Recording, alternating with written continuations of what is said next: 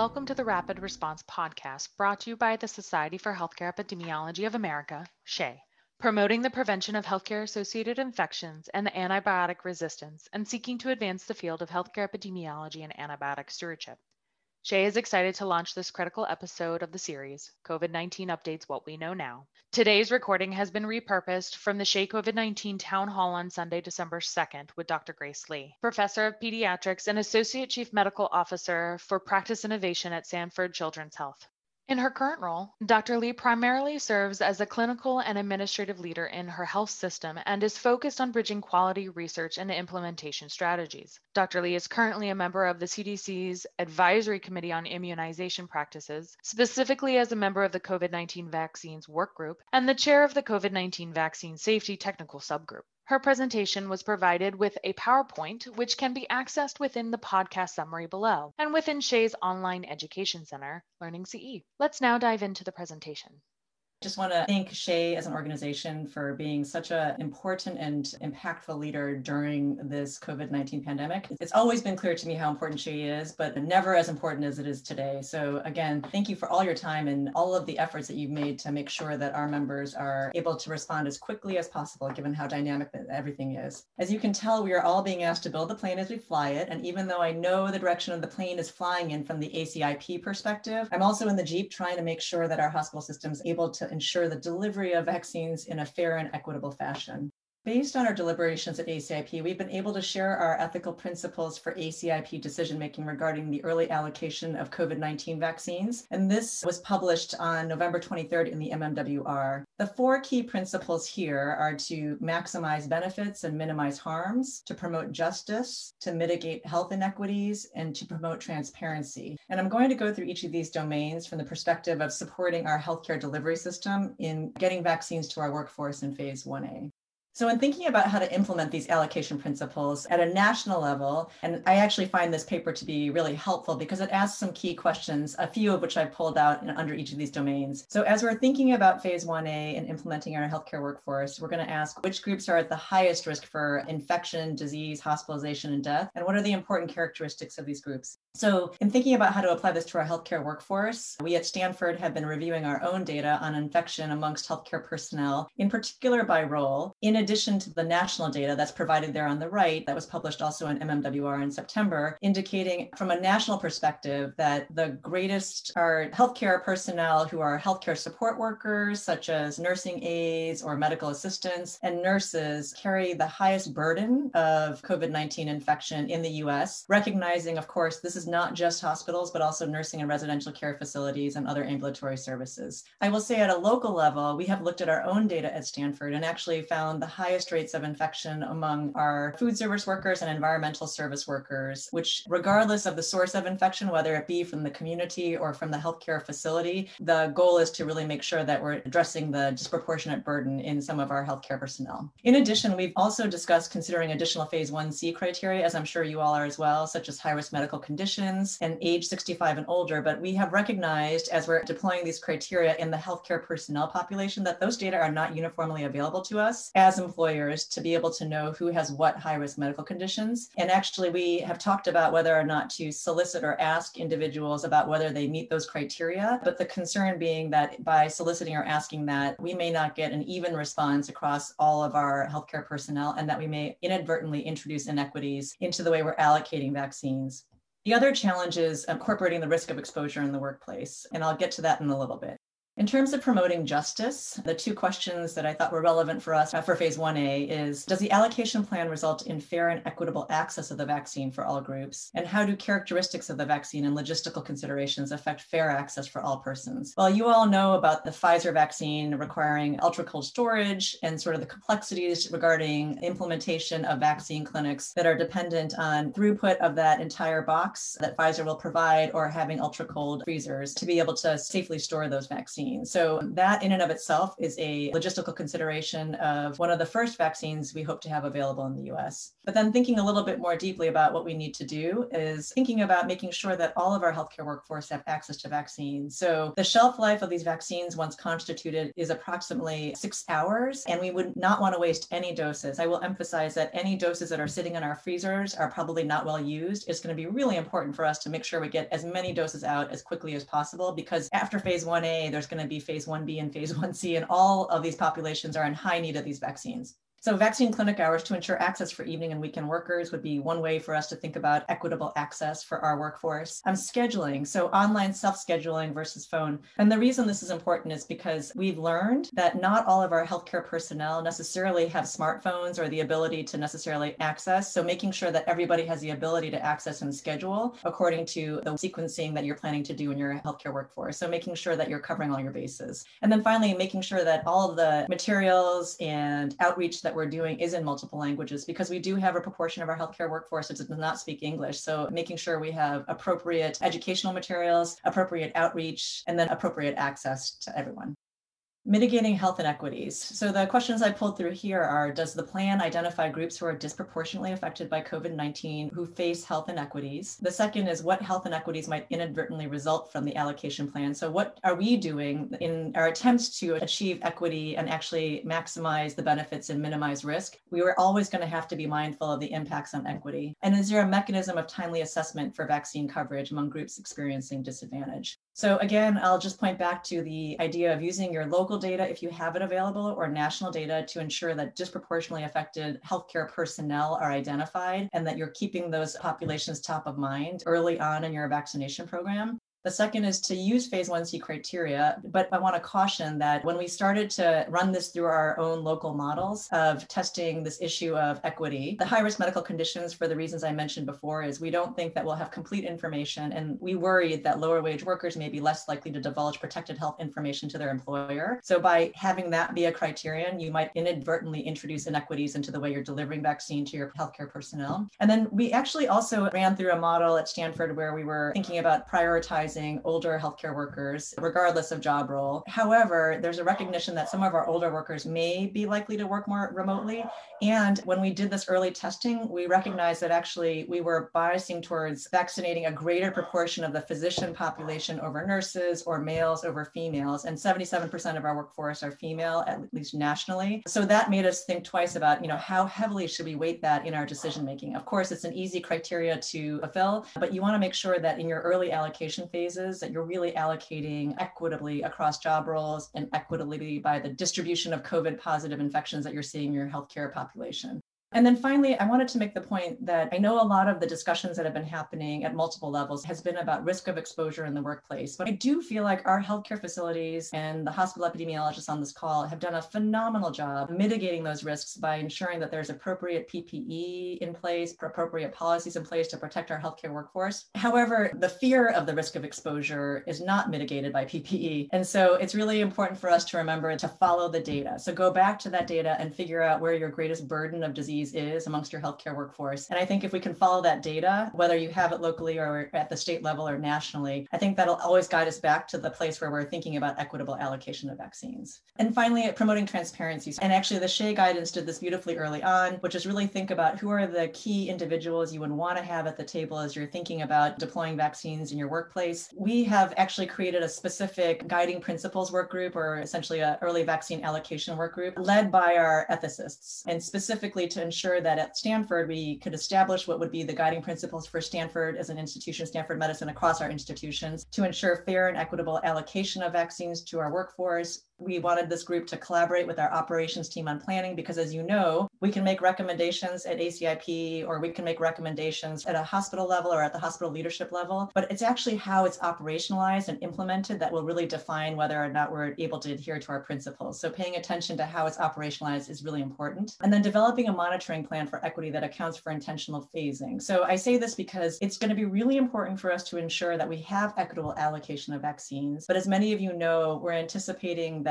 the early vaccines, or maybe we'll see with the future vaccines, local and systemic reactions are common, as they are with all vaccines. But in this case, with our upcoming mRNA vaccines, some of the systemic side effects will include, for example, fever, which will impact our workforce and their ability to work because we don't want people coming in febrile, even though it's likely a post vaccination systemic reaction. So we are going to have to intentionally phase that regardless. So even though we might think a particular job role or a particular location is a priority group, we're going to have to think about how to make sure you're not vaccinating everyone in a single unit or an entire job role, like all your environmental services staff at the exact same time, because they could all go out with systemic reactions at the exact same time. And given where we are with healthcare capacity and where we are in the pandemic, it's going to be really important to ensure we can maintain a sufficient workforce capacity. Hence, the staggering of these vaccines in terms of rolling it out by location or job role will be really important. You could also consider other demographic information as it's available if it's important for you to just track on how well you're doing from an equity standpoint. And that could include things like age and gender, race, ethnicity. But again, not all of those characteristics are available to us necessarily in our HR system. So you'll have to just go through a discussion locally about what makes the most sense from an equity standpoint. And then finally, I think an important role of this particular group is to engage and communicate with our workforce about principles and process. And because so much of what we're going to be facing, I think on the one hand, are people people who are extremely eager to get vaccines and want to be first in line. And on the other hand, I also worry about those who are very worried about vaccines and don't want to get in line. And so making sure at least that there's a sense of, well, here are the key principles for how we're thinking about the early allocation of these vaccines, but also how are we educating our workforce together to ensure vaccine confidence. So, in thinking about the Stanford approach to implementation, and we're still in discussion, so none of this is final, but I'm just going to share our thought process through this because I thought it would be helpful for others. You know, we had talked about at a very detailed level excluding initially from allocations healthcare personnel who already had plans in place to work 100% remotely until spring or summer. We do have a proportion of our workforce where they can wait, and we would have sufficient vaccines available by that time to vaccinate anybody who wants to get vaccinated. Our goal is to communicate to everybody. Everyone will have access to a vaccine. It's just that we have to sequence it according according to whatever our supply looks like. In terms of the other questions that have often come up for us, and this was included on the ACIP website as a clinical consideration, is a consideration to not exclude per se, but sort of delay vaccination amongst healthcare providers with vaccines in the prior 90 days for each wave. So as you're going up against wave one, and let's say you're starting to vaccinate next week, perhaps if you know some of your healthcare workforce was positive in the last 90 days, delaying their vaccination until they're past that 90 day mark might be a reasonable thing to consider. It's not a contraindication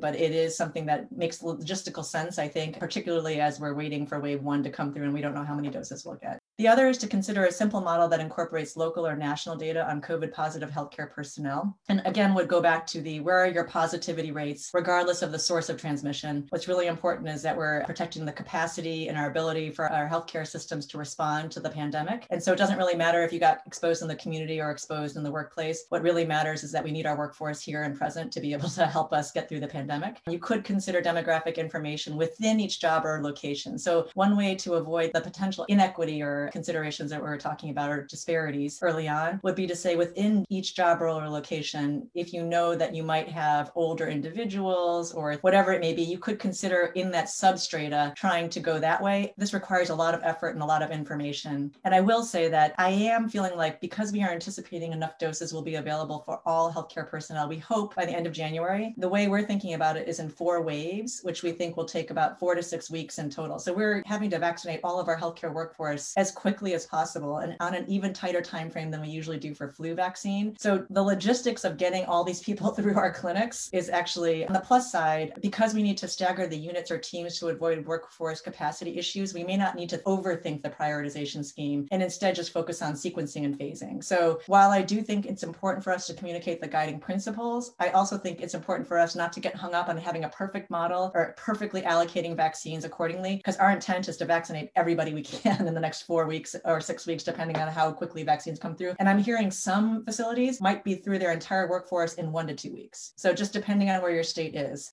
In terms of the last component of this is really promoting vaccine confidence. And all of us know this, but I just wanted to emphasize that point is I feel strongly that all of our healthcare workforce are valuable members of the team. And so while we talk a lot about who should we prioritize or who should go first, I actually don't think the conversation should go that way. I really think we should talk more about phasing or sequencing and talk about the fact that our intent is to vaccinate anybody who wants a vaccine. And rather our considerations, honestly, for the most part at Stanford are logistical is really just like how do we get people into these waves, make sure they come through and make sure that we're not knocking out an entire intensive care unit or whatever the unit is at the same time. So because of that, I think that it becomes less concerning to me that we're going to be focused on who's at risk versus who's not at risk, other than the most obvious categories. And I'll try and go a little bit more quickly, but I did want to share some of the discussions at the national level around vaccine safety monitoring for COVID 19 vaccines and what you should know. And the reason I wanted to bring this to this group is because all of you are setting up workplace vaccination clinics in your healthcare facilities. And there's a lot of information coming at us in the next week and then the next two weeks that we'll have to integrate quickly. So think of this as sort of anticipatory guidance of what to expect.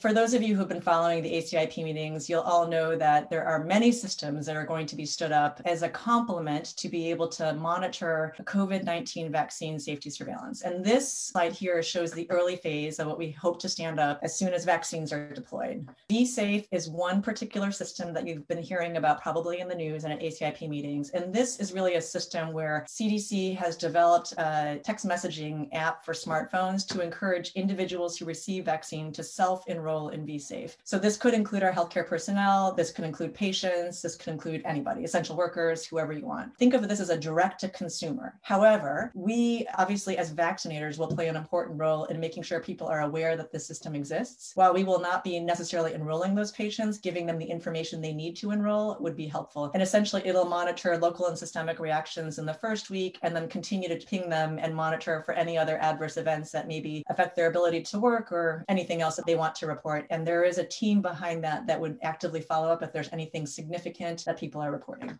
The second is this idea that DoD, VA, and NHSN will be supporting enhanced reporting into VAERS. So VAERS is a national system that's co-managed by CDC and FDA that basically allows anyone to report any potential adverse events, significant, non-significant, related, not related, well, hopefully temporally related at least, into the system for further investigation. And it is one of the major systems we rely on for early signal identification in the US. And actually the RotaShield vaccine and VAERS is a great example of something that the VAERS system was able to pick up quickly, and then the teams were able to go and investigate, and the subsequent decisions were made about the risk for intussusception following the original RotaShield vaccine. So I think this is a very powerful system, and we are very much encouraging not only providers who are delivering to their patients to report to VAERS if they are aware of any significant adverse events that occur, but also are asking our facilities, our healthcare facilities, all of the folks on this call are very familiar with National Healthcare Safety Network, and I'll get into the details later, but NHSN will be hosting COVID 19 vaccination modules similar to the flu vaccination modules for acute care facilities and long term care facilities. And these are, again, just aggregate data, not individual level data. But I think this is going to be really helpful for CDC and our country if our facilities are willing to support surveillance in these systems to help monitor adverse events in particular. And then finally, there's a system called CISA that again has been around for decades. And it's a group of really talented clinicians who are trained to really provide clinical consultation around individual cases that providers may have. And I have personally actually gone to them with a request to review something of a potential adverse event. And what they do is they bring all the right experts to that group and they actually essentially provide consultation to me as a clinician about what I need to do with that adverse event. So just something to be aware of. And again, everything has been enhanced and will be activated at a quite a different scale with COVID 19 vaccines. I won't go into this, but this is just to say there are many other systems that are coming online that we anticipate will continue to monitor vaccine safety. These are not systems that we will necessarily need to actively do anything to support, but I wanted to just let you know that at least the early parts of the systems we are hoping that our teams can support. For NHSN, as you know, it's an existing system for monitoring our usual healthcare associated infections, but there is a healthcare worker immunization module. There are 4,700 acute care hospitals and 17,000 long term care facilities currently enrolled in NHSN. The COVID 19 vaccine reporting, we anticipate the acute care hospital reporting for healthcare personnel and some long term care facilities. This is just for the personnel, will be available by mid December. So just as the vaccines are rolling out. And then by early to mid January, their hope is to be able to also roll out a module for nursing home resident vaccination so we can again be able to track safety on the nursing home residents. The modules are fairly simple. And if you're used to NHSN, this will just be the, we, we would need to know this anyway. I'll just say frankly, as a health system. So how many eligible people are in our facility? How many people got the vaccine doses, whether it's first dose or received both doses? And then specifically a little bit of a manual link to VAERS for adverse event reporting. But when you report into the NHSN modules, the data will be available to jurisdictions as it usually is. So the thing that I wanted this group to be aware of, and it's a details thing, but I know this group actually cares about the details as well, which is this might be what you see in the NHSN system. And this is not a final version by any means. So please wait for the official final version. But you'll see here that there'll be a comment that adverse events following COVID-19 vaccines, we want to know if they're clinically significant. Please identify this and report how many people had a significant adverse event in a given week, in addition to the denominator of vaccinees. And it'll ask you to go and report into VAERS. So you'll have to go into a separate system, but all of our health teams usually are already reporting into VAERS regardless. The one thing I just wanted to note is that we would ask that the NHSN org ID be placed in box 26. Again, this is a very detailed thing, but really helpful for us because then we'll be able to link some of the VAERS reporting to the NHSN populations. And I actually think that's going to be really powerful for us early on since healthcare personnel are going to be receiving the first vaccines in the US. VAERS. This just gives you whether it's you're caring for patients or your patients want to self-report. You can also just report into VAERS directly. Obviously, like the NHSN is at the facility level, VAERS is at the provider level or the patient level, and it's really easy to find it on the website. You can submit a report online. And then this is the CISA project consult service for COVID-19 vaccine safety that I mentioned. And this is a plug from our CDC colleagues to just ask that healthcare systems help get the word out to facilities and providers. And this is specific to vSafe. This again is direct to consumer as a way to think about it. So we'll be asked to let people know about vSafe and what it's for. And there will be packages, I understand, that will allow us to be able to integrate this into our vaccine clinic workflow, both for healthcare personnel and patients. More soon, hopefully, from CDC on that. I mentioned the NHSN, which you're all familiar with, VAERS, which will really be at the provider level. And I think if we can do those things will be incredibly helpful for us in these early weeks of the vaccination program to be able to not only ensure we're monitoring vaccine safety, but hopefully also promote vaccine confidence in the system. Thank you. Thank you very much to Dr. Lee for sharing this important information. In addition, the SHEA statement for healthcare settings preparing for COVID 19 vaccination has been updated as of December 7th. The SHEA statement was authored by experts Drs. Marci Drees, Grace Lee, Deborah Yokoe, and David Weber. The statement was first published in October, and the update incorporates recent developments as the vaccines have progressed through the approval process. This podcast can be accessed on SHEA's online education center Learning CE under the Rapid Response Program. You will also find resources such as the recorded webinars, Healthcare Facility Outbreak Preparedness, and the SHEA COVID 19 Town Halls. You can now receive 50% off 2021 SHEA membership using the coupon code WELCOME2021. That concludes this episode of the Rapid Response Podcast. Thank you for tuning in.